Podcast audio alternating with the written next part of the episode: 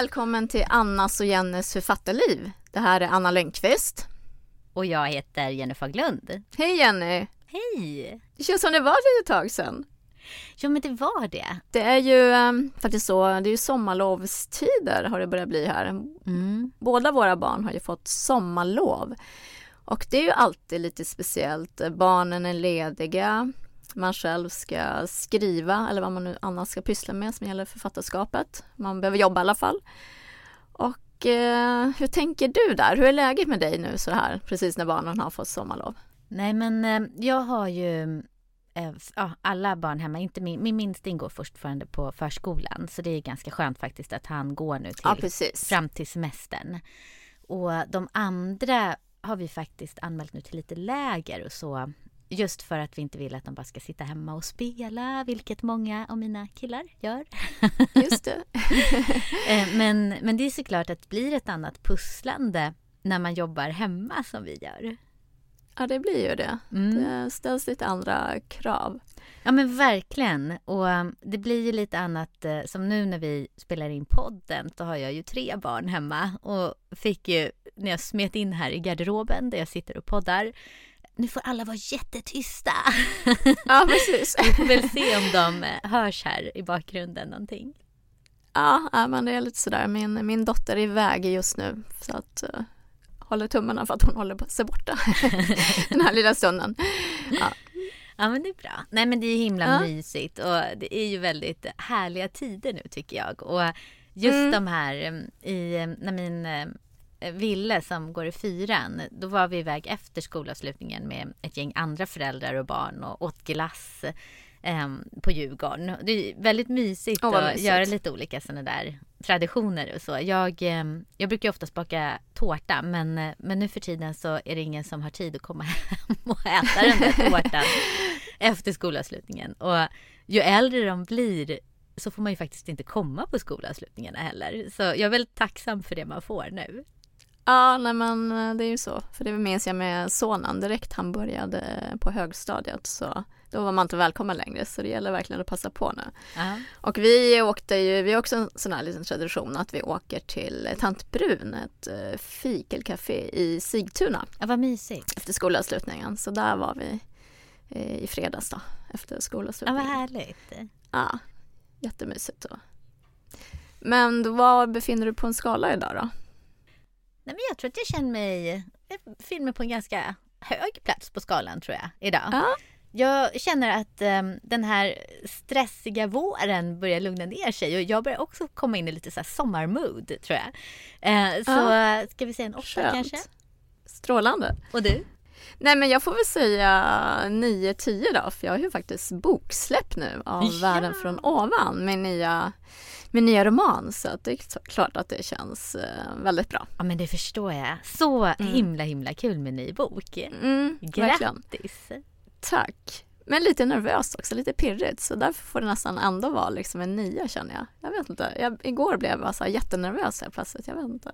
Fast är man väl kanske alltid lite nervös sådär innan släppet ja. och nu ska alla andra läsa det man har skrivit Precis. så länge. Precis, men det var nog så att jag börja fundera på det. Oj, nu, nu ska ju alla verkligen få läsa den här berättelsen. Så att... Det kommer gå jättebra. Ja, jag hoppas det.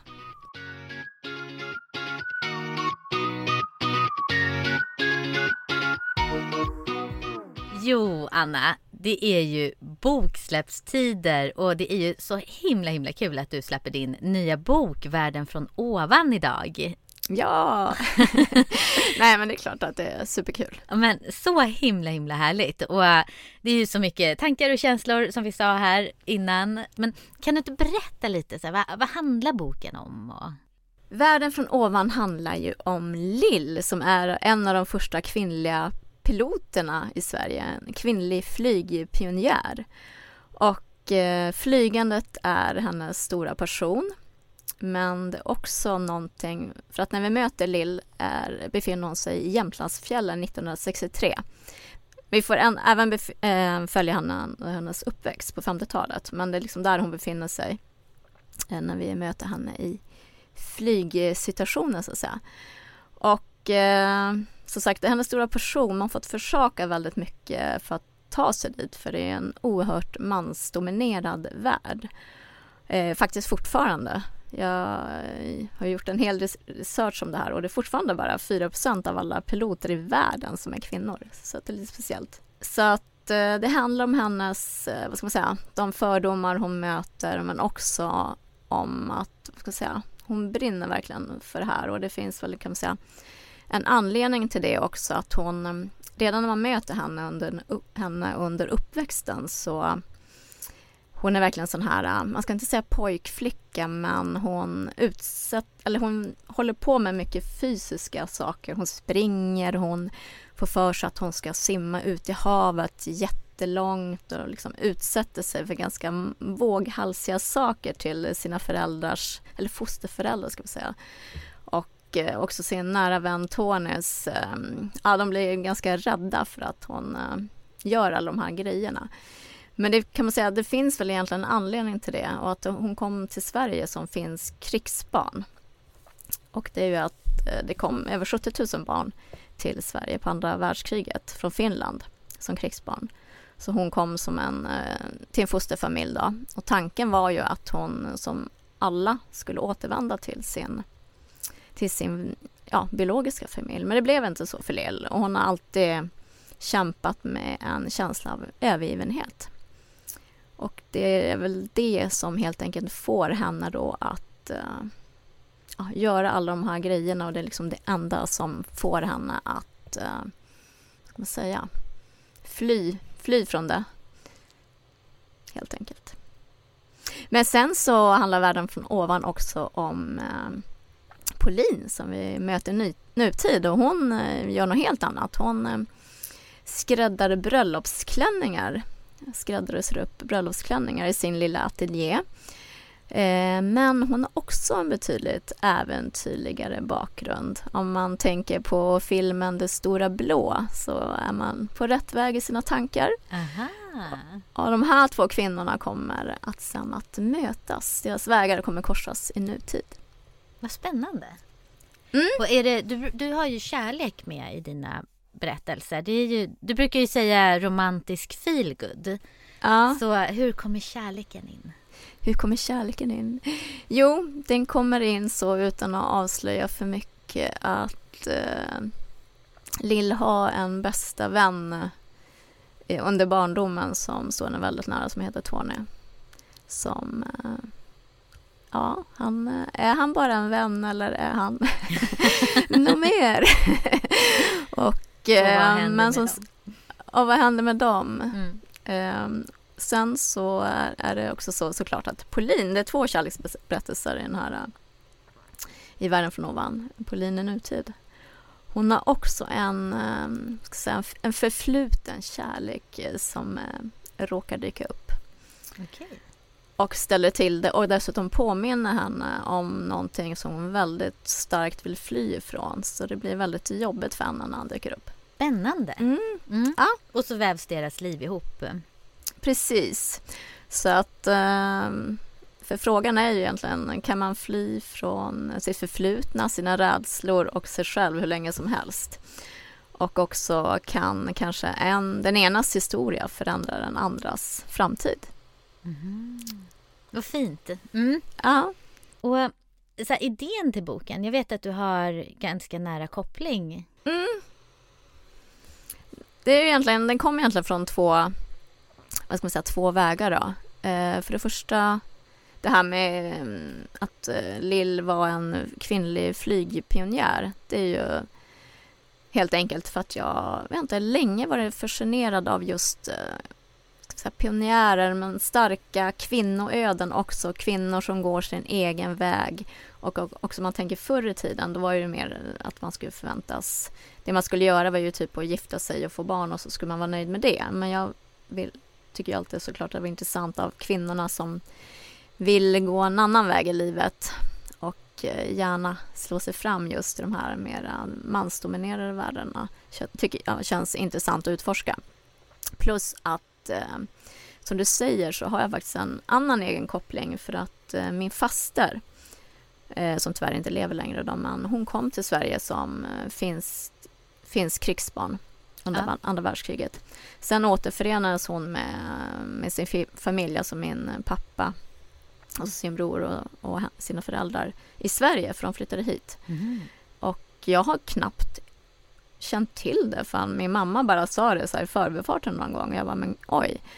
Men då kände jag att eh, det kändes väldigt så här, intressant att utforska och då har jag både intervjuat folk och läst forskningsrapporter och allt möjligt. Och ju mer jag satte mig in i det här, ju mer berörd blev jag ju naturligtvis för att ja, det finns eh, väldigt, eh, jag ska säga, ja, berörande berättelser Mm. och just det här som jag tyckte var så att det var många som inte ens kom tillbaka till sina föräldrar fast de kanske fortfarande levde utan det var liksom att föräldrarna kunde tycka att nej men nu har barnen fått det bättre i Sverige. Ibland ville barnen stanna eller fosterfamiljerna tyckte liksom också att nu har de ju det bättre här. Mm. Och då var det till och med så att de ibland kunde bli så rättsliga tvister.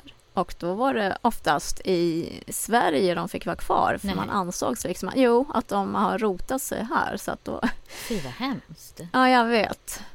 Helt fruktansvärt. Så att, eh, ja, det finns verkligen starka livsöden och historier jag har läst, Mm. läst om. Ja, men det förstår jag. Men när du gjorde researchen till det, vad, Mm. vad gjorde du det då? Var det olika arkiv och... Ja, precis. Eller, ja, det, precis som du säger, det var lite olika vägar. För det första så var det också via min mamma att hennes, en av hennes bästa väninnor faktiskt kom hit som finsk krigsbarn. Mm. Och hon var en sån som blev kvar i Sverige. Så att Jaha. då fick ju där en, direkt, så jag intervjuade henne en hel del. Och fick ju där massa säga, inspiration, Mm. man kan kalla det så. Och eh, sen så var det genom, nu kommer jag inte ihåg exakt, men jag fick ett annat namn på en kvinna som just också hade varit föreläst om det här. Nå, Mm. En person som jag i min bekantskapskrets hade varit på för, råkade vara på föreläsning just om det här. Mm. Så att då tog jag kontakt med henne och hon hänvisade mig också i sin tur vidare. Så att eh, ja, jag fick ju liksom väldigt mycket hjälp av snälla, vänliga människor. Och spännande. Precis. Ja, men det var det verkligen på alla sätt och vis. För jag gjorde ju mycket research om flygande och så också, så att det var ju också så här helt ny värld som öppnade sig. Men det är ju så här jätteintressant egentligen hur du fick den här idén och, och de livsöden som du har Ja, fått ta del av. ja, Men verkligen. hur brukar dina idéer komma till dig? Vad är det som så här kickar igång? Eh, det är nog egentligen två grejer. Antingen att man... Eh, att det är en karaktär nästan som kommer till en. Mm. Att man känner att eh, nej, men det här är en... Tjejer, det går ju liksom hand i hand, men oftast man känner att det här är en... Det är bara liksom, helt plötsligt börjar man tänka nästan på en person. Låter konstigt att tänka att men det här är någon, någon, någon jag skulle vilja skriva om. Ja. Eller annars tycker jag att, liksom att man får eh, idéer och inspiration liksom var helst ifrån, alltså livet i Mm. princip. Att man eh, läser något, ser något, eh, hör något samtal. Verkligen. Och sen också var man själv befinner sig. Alltså man, som nu, det är väl också så att, jag vet inte om det är så här, äh, kris i att jag blir äldre, men jag börjar se på, sluka så här, vet, filmer och faktafilmer om Mount Everest och med, jättemycket så äventyrssaker. Ja. Inte, jag vet, vet inte var det kommer ifrån. Du kommer Och det är inte så sticka jag- iväg på någon Ja, det är inte så att jag nödvändigtvis vill gå upp på Mount Everest själv och liksom eh, vara en av dem som dör. Men eh, vet, det är något sånt där, jag slukar liksom allt det här och helt, eh, var lite så besatt av det. Så det är en anledning nu till att jag har fastnat just för den här äventyrsgrejen tror jag. Men du då Janne, hur, eh, hur är det för dig? När, hur får du dina idéer? Och idén Nej, till men, din ehm, senaste bok exempelvis. För mig börjar det ju oftast med ett tema som jag vill skriva om. Och, och Mm. då en person som går igenom någonting speciellt. Och, och de här temana... Men, om man till exempel som Medan livet pågår, det tror jag att jag berättade. Där var det ju att jag själv kraschade och började fundera på varför vi rusar på så mycket och har så bråttom mot nästa mål istället för att faktiskt se vad vi har omkring oss här och nu. Just där medan Precis. livet pågår. Men sen till exempel Mitt hemliga liv. Den handlar ju om, det var ju min farmor som gav mig den idén. När hon dog så fick vi veta att hon hade burit på en hemlighet under många år. Och det fick ju mig att börja fundera på men vad har vi egentligen för hemligheter för varandra? Och ja hur påverkar de oss? Och det är också en sån här hemlighet som sträcker sig tillbaka till andra världskriget. Och, och, då, började, och, då, och då väcktes ju idén till att skriva om Moa som just har förlorat sin farmor och får reda på att farmor har burit på en hemlighet som hon börjar nysta i. Och, just det. Och det är ju inte samma hemlighet som min farmors hemlighet måste jag ju verkligen säga. Ja. Eh, och, och sen var det väl just där du säger livskris är ju ganska, eh, kanske inte roligt men jag hade ju också en livskris när jag fyllde 40. Och, ja. och det blev ju startskottet för början på något nytt. För då ville jag ju skriva om en kvinna just som hamnar i en livskris. Och sen så spred ju det sig så att jag skrev om tre kvinnor som är i olika åldrar som alla går igenom en livskris. Så så många gånger tror jag att mina idéer faktiskt kommer från saker som är ganska nära mig. Och, mm. och då blir det så här, men åh, jag vill skriva om en person som går igenom det här. Men sen ja. måste jag säga, jag var, Precis. Jag var på um, så här, teori på ridningen. Jag rider en gång i veckan och så hade vi ett um, så här, teoripass. Och så diskuterades det ett ämne där. Och då bara yes, det där måste jag skriva om i en bok. Så helt plötsligt så har jag ju liksom temat till en ny bok. Eh, ja, bara genom att det ämnet togs upp, vilket var jättehäftigt. Och, och jag vill ju också gärna skriva just om kvinnor som går sin egen väg, som vågar bryta från gamla mönster, som kanske har anpassat sig lite för mycket i sin eh, tillvaro, som tappa bort sig själva lite och att hitta mm. tillbaka till vem man är och vad man egentligen vill och att våga bryta ja, men, så här, destruktiva mönster, våga följa sin dröm, våga ta tag i det där som man eh, så länge kanske har sopat under mattan och så. Och ofta får andra kvinnor vara förebilder för mina huvudkaraktärer. Andra kvinnor som just har gått sin egen väg, som har kanske brutit mot normer och eh, är starka personer. Nej men som du säger, jag tycker också man hela tiden får just inspiration och uppslag från verkliga livet. Verkligen. Och det är både sånt som ligger en nära men eh, som du sa, ridlektionen där, att man mm. snappar upp något och bara just det, men gud, det där Precis. kan jag göra något av. Ja men verkligen. Och det är så häftigt faktiskt.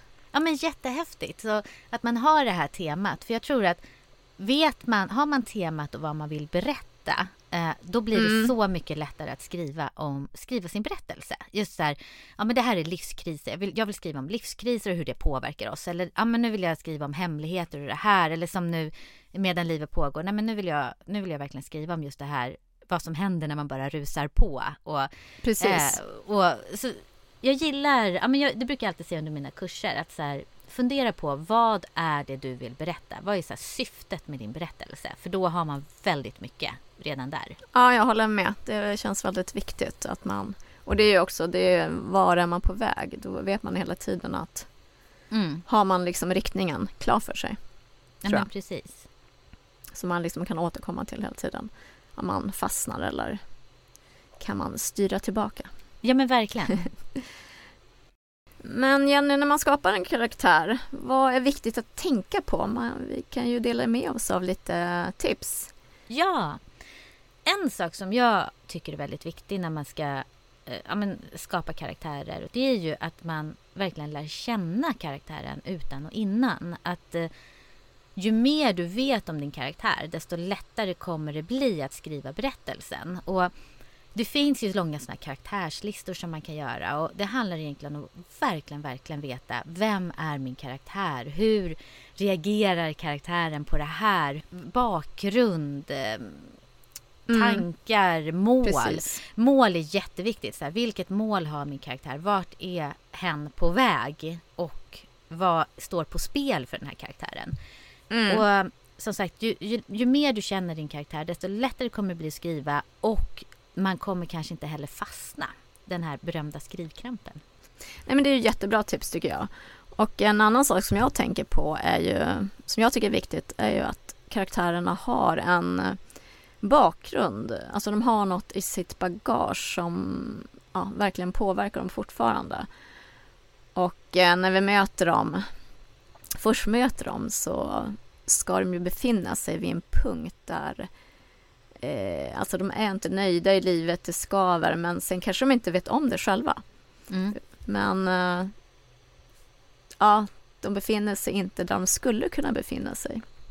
Ja, men precis. Oftast är det väl det att karaktärerna har ett mål som de tror att de vill uppnå. Precis. Men under tidens gång så visar det sig att det var kanske inte det här målet som var målet utan Nej, de får precis. nya insikter som leder till någonting annat och bättre. precis. Det var något annat de egentligen behövde i livet. Ja, Och det är ju verkligen. det egentligen som är en, tycker jag också, feelgood-roman. För det kan man ju säga en utvecklingsroman. Alltså det Mm. man, karaktärerna utvecklas ju verkligen. Absolut. Det handlar om så här inre resor Ja, och yttre resor. Tror jag. Inre och yttre resa. och ju mer hinder, ju mer spännande. Ju mer hinder på vägen, desto mer spännande Blir bok det? såklart. Så, så det ska ju vara såklart en, det tycker jag också är viktigt att eh, eh, för jag t- tror många tänker också just när man skriver feelgood att eh, ja men det ska vara så lättsamt och det är väl Mm. bara tralalala ungefär så. men eh, det, jag tycker det är väldigt viktigt med de här inre resorna och eh, att det ska verkligen vara innan de når sitt hoppfulla slut då så ska det man, karaktärerna få kämpa Mm. väldigt mycket. Ja men verkligen. Jag håller med. Men sen hade vi ju, när vi pratade lite innan här vad vi hade för tips så hade vi ju samma tips du och jag. Ja, vi hade ju det. Det måste vara ett bra tips. Eh, vi pratade ju lite om det här med att eh, utrusta karaktärerna med både styrkor och svagheter. Ja men det tycker jag är jätteviktigt att det blir, alltså de ska ju ha fel och brister. Mm. Eh, och naturligtvis också positiva egenskaper. Inte bara brister. Nej men att de blir mångsidiga och ska finnas en djupare botten i dem. Alltså alla, Mm. alla personer är ju i verkliga livet väldigt komplexa. Och så måste det ju vara för karaktären också. Verkligen. Annars blir det väldigt eh, tråkigt också att läsa om någon som är så här, superperfekt till exempel. Eller, Mm. Eller någon som är jättetråkig bara. Och, Nej, men jag håller helt och hållet med. Och jag brukar ju också säga till och med de som kanske inte ska vara the good guy i boken ska ändå ha sympatiska drag. Och mm, precis. för just som du säger att man har alla, alla de här sidorna. Och man har både brister och fel och man har bra sidor. Och ingen vill läsa om en perfekt människa men man, det ska inte heller vara bara en alltigenom ond person. Och någonting som jag tycker är viktigt när man skriver kanske om kärlek också så som jag har ju alltid en kärlekstråd i mina manus. Och Mm. även om, de är, om då huvudkaraktären är tillsammans med en person som kanske är fel för dem så måste man som läsare fortfarande förstå varför man blev tillsammans med den här personen. Att det finns faktiskt Ja, bra drag där också. Att det inte bara är en kille som är helt fel utan det finns faktiskt en anledning till att man blev kär, att de blev förälskade och att det finns en anledning till att de stannar kvar. Ehm, och det var faktiskt en redaktör till mig som sa det att man måste förstå varför hon stannar eller var, vad det var som gjorde att hon blev Ja. kär i honom. För att annars så, så nästan dumförklarar man ju Ja, huvudkaraktären. precis, man gör ju det. Ja, men det var nog faktiskt någonting som jag hade lite så här uh, struggle med liksom, i de allra första romanerna. Att man tror jag gärna ville göra en person mera kanske liksom ond eller dålig. Eller vad, alltså man tänkte inte på det där att så det säger, det måste ju alltid finnas en förklaring. Mm. Så, och det är ju taget så i, när man skriver att bara man kan förklara någons beteende så, så funkar det, så håller det ihop. Precis. Då kan man nästan göra vad som helst, jag på säga. Man måste finnas en bakomliggande förklaring till det. Ja, Ja, intressant. Spännande. verkligen. Det går ju att prata egentligen hur, hur länge som helst om. Ja, jag håller med. Det är väldigt um, men kul med karaktärer. Man kan göra väldigt, väldigt mycket. Man kan det.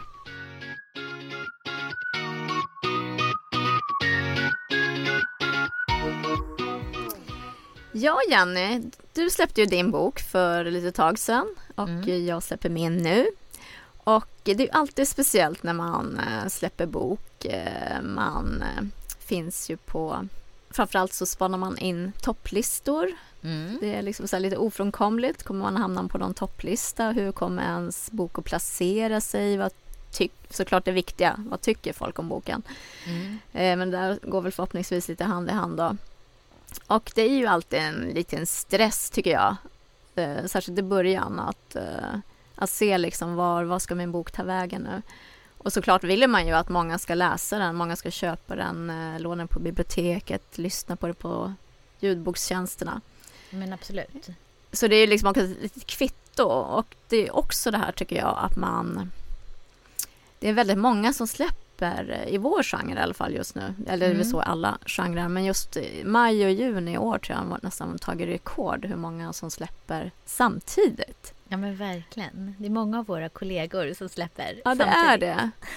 Och det är ju lätt då att liksom snegla på andra, jämföra sig, hur går det för dem? Och eh, ja, hur tänker du kring det? Åh, vad svårt. Jag, eh, jag har ju sett till exempel att många lägger ut topplistplaceringar från eh, kanske de här nätbokhandlarna och så. Men där måste jag säga att jag faktiskt inte har riktigt koll. Däremot brukar jag titta på de här topplistorna som släpps varje vecka. Och då vill man ju gärna ha en Ja. bra placering där och blir ju jätteglad när det är så. Eh, och, för det är ju ett Så kvitto på att många vill läsa boken och, och köper och det betyder ju allt för, för Ja men som såklart är det ju så. Det är ju överlevnad liksom. Ja men verkligen. Och, och även de här ljudbokstjänsterna och, och så är ju också jättekul. Eh, om, man, om man får synlighet där. Men mycket handlar ju också om vilken synlighet man får för hur bra det ska gå. Eh, Ja. I, I bokhandeln. Ja men det hänger ju ihop. Är man med i sommarkampanjer eller syns man på borden i bokhandeln eller lyfter de en i ljudbokstjänsterna? Och, och det där kan man ju som författare inte riktigt påverka. Så där har man ju inte så stor påverkan. Jag tycker nästan det är det mest stressande när jag tänker efter. Just det där Mm. att man... För man vill ju såklart att ens bok ska vara med överallt. Den ska, och det är ju viktigt också för jag menar, går man till Akademibokhandeln, någon annan bokhandel och ens bok står med ryggen Mm. inåt bara i hyllan så är det klart att folk inte lika enkelt plockar upp dem som de Precis. ligger på ett bord och, och är synlig. Det är ju liksom en ren, det vet man ju själv hur man funkar så det är klart att eh, ja, det, Mm. och det tycker jag är lite stressande som du säger att just den delen kan man ju inte påverka själv. Nej men det kan man ju inte. Och det som är positivt är ju, jag tror att det är väl sommaren är ju verkligen så här feel good eh, läsning ligger ju på topp då. Alltså det är ju Ja, jättehärligt. så är det. Men sen har man ju sett, tänker det här med eh, Storytel och mm, Bookbeat och Nextory, alla de här ljudbokstjänsterna. Där kan det ju komma ganska taskiga kommentarer ibland. Och Mm. vissa författare är väldigt öppna med det och lägger ut till och med på, på sociala medier och så. Men där, jag kan ju välja så att jag kanske inte går in riktigt och läser kommentarerna där. Där kan jag Och- faktiskt säga att jag går inte in och läser överhuvudtaget mina kommentarer. Nej, du gör inte det? Ja. Nej, men det var nog faktiskt för min första bok eh, som, ja, Tills kärleken skiljer oss, som var, det var ju länge sedan nu, 2014. Eh, och då var jag inte alls beredd på att eh, folk överhuvudtaget kunde skriva något taskigt. Och så, Mm. du vet, gick man in och jag blev helt förstörd, jag blev helt knäckt. Så att, jag vet inte, det sitter faktiskt kvar sedan dess. Så jag Mm. kan liksom be i så fall någon annan i min eh, närhet eh, gå in och kolla om det liksom, hur ser det ut ungefär. Men jag går faktiskt aldrig in längre, jag törs inte det. Men Och går din kollar. man in då och tittar? Så? Ja, då brukar jag eh, Ja. Fast ibland då, fast så blir det ändå så här, men fast står det något taskigt så säg inte det. Så det blir liksom, vad är det för mening egentligen? Ja, jag vet inte. Det Men- där är lite kul för min man går ju också in ibland. Inte för att jag har bett honom. För Nej. sådär, men då ska jag säga, ja men såg du den där kommentaren? Så bara, Va? Vad var det? Så här, Ja, precis. Och då blir man ju jag gå direkt... in och kolla. Eh, och sen Ja. ibland så här, åh har du sett det här? Bara, Oj, wow, vad kul. Så, här, så det kanske är lite... Ja, jag, kanske ska, jag kanske ska tordas. Ja.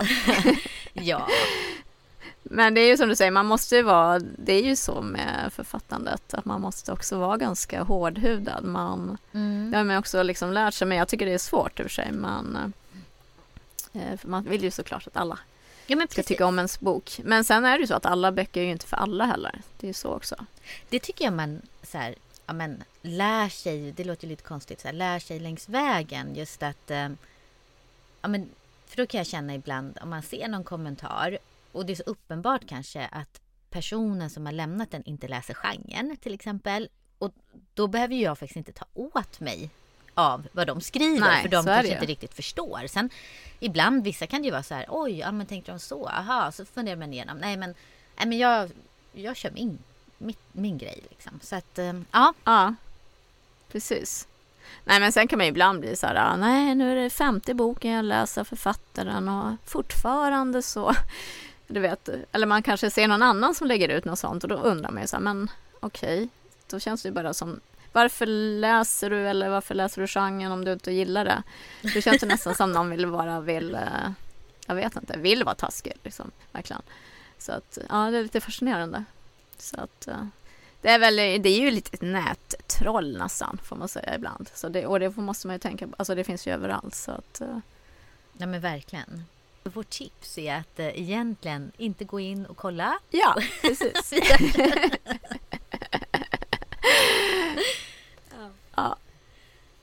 Vi brukar ju alltid ha så här, vad vi har haft för utmaning på sista tiden. Och även vad, vad som är så här, känns extra peppigt just nu. Ja. Har du haft någon utmaning eller har någon pågående utmaning kanske? Nej men det jag tycker ändå är en liten utmaning nu det är en, alltså jag tycker det är jättehärligt med alltså sommar, det är min favoritårstid. Mm. Och eh, såklart eh, jättehärligt att dottern har fått sommarlov men det är ändå en liten utmaning, just den här veckan har det varit det. Mm. Att eh, hon ska också som du sa, hon ska på lite olika läger sen och då är det lite, lite lugnare men eftersom jag är inne i en fas nu när jag skriver råmanus och då tycker jag att man behöver koncentrera sig Verkligen. Eh, väldigt mycket. Det är som svårt att ryckas ur eh, skriv, skrivande gång på gång och det är precis det som liksom sker såklart när dottern är hemma även om hon är jätteduktig på alltså både ta hand om sig själv fast hon är bara 11 och eh, hon är iväg med kompisar men det ändå vet så här ja, som det är med barn att mm. det är, eh, och det ska fixas luncher och matsäck, matsäckar och ja, det är och, och så kompis spring. Ja, just det. Nej men, nej, men det tänkte jag på igår. Just eh, jag och Patrik var handlade lite frukost väldigt sent. Ja, eh, just och, eh, och så så här, nej men just det, vi måste tänka på alla luncher den här veckan också. För att när man ja, är precis. själv så är det ju en annan sak. Men nu när man har hela gänget hemma så blir det, nej, det, är ju så. det blir en helt annan logistik. Ja det är ju det. Det, var, det tänkte jag också på i helgen när jag var storhandlare. Jag bara, men just det, det är ju lunch varje dag. Det ska vara mm. mellanmål och det kommer gå åt mer glass liksom. Det, det, ska, det gäller liksom att ha kylskåpet och frysen proppad med Verkligen. förnödenheter. Ja. så det är väl lite en sån utmaning men eh, sen så är det ju peppen är inne såklart, eh, boksläppet ändå. Det är ju mm. Det måste, ja. Så ja. himla himla härligt. Så kul så att vara inne i den här uh, nya fasen där ny bok, ja, nytt boksläpp, uh, recensioner, fira, allt det där. Ja, så att det är såklart, det är det riktigt peppig ändå den här mm. veckan. Ja, vad härligt. Du då? Hur är, det Nej, men för min del, jag får ju så här hålla med dig om utmaningen. Det kanske är just det, det här med att, att balansera allting och försöka mm. jobba och um, och få ihop logistiken hemma och sådär. Och, och det har ju kanske att göra med också att man jobbar hemma. Så det blir på ett annat sätt. Ja, det blir så det. är det verkligen. Och peppen är ju att eh, jag har väldigt mycket roligt på gång och som jag tyvärr inte kan prata om. Så att det, ja. ah, härligt. ja, jag gillar inte alls när folk lägger ut så här, åh det har hänt en så rolig sak, nej, jag, jag berättar det senare. Man bara, nej vad jobbigt. Ja, så jag kanske kan avslöja mer senare. Men sen kommer det något sånt här inlägg. Nu kan jag äntligen avslöja. Ja men precis. Det blir kul. ja, nej men så, ja. så mycket roligt på gång och det är trots allt sommar, det är skönt väder. Ja men det är ju det. Och, ja, härligt. Men du, det är ju börjar ju så här lida mot sitt slut. Det gör ju det. Vad himla mysigt att prata med dig och kul att höra om din nya bok och dina karaktärer och jag kan ju säga att jag personligen längtar ju så mycket efter att läsa Världen från ovan. Ja, vad roligt. Mm. Jättekul att höra. Det blir så kul. Och vi är tillbaka om ett tag igen. Det ska bli lika roligt då, hoppas jag. Och tack alla som har lyssnat på oss idag. Ja, verkligen superkul. Får ni ha det så bra så länge. Och du också, Anna, har det jättehärligt. Ja, ha det jättebra allihop. Och du, Jenny. Ja. Hej då ja. så länge. Hej då.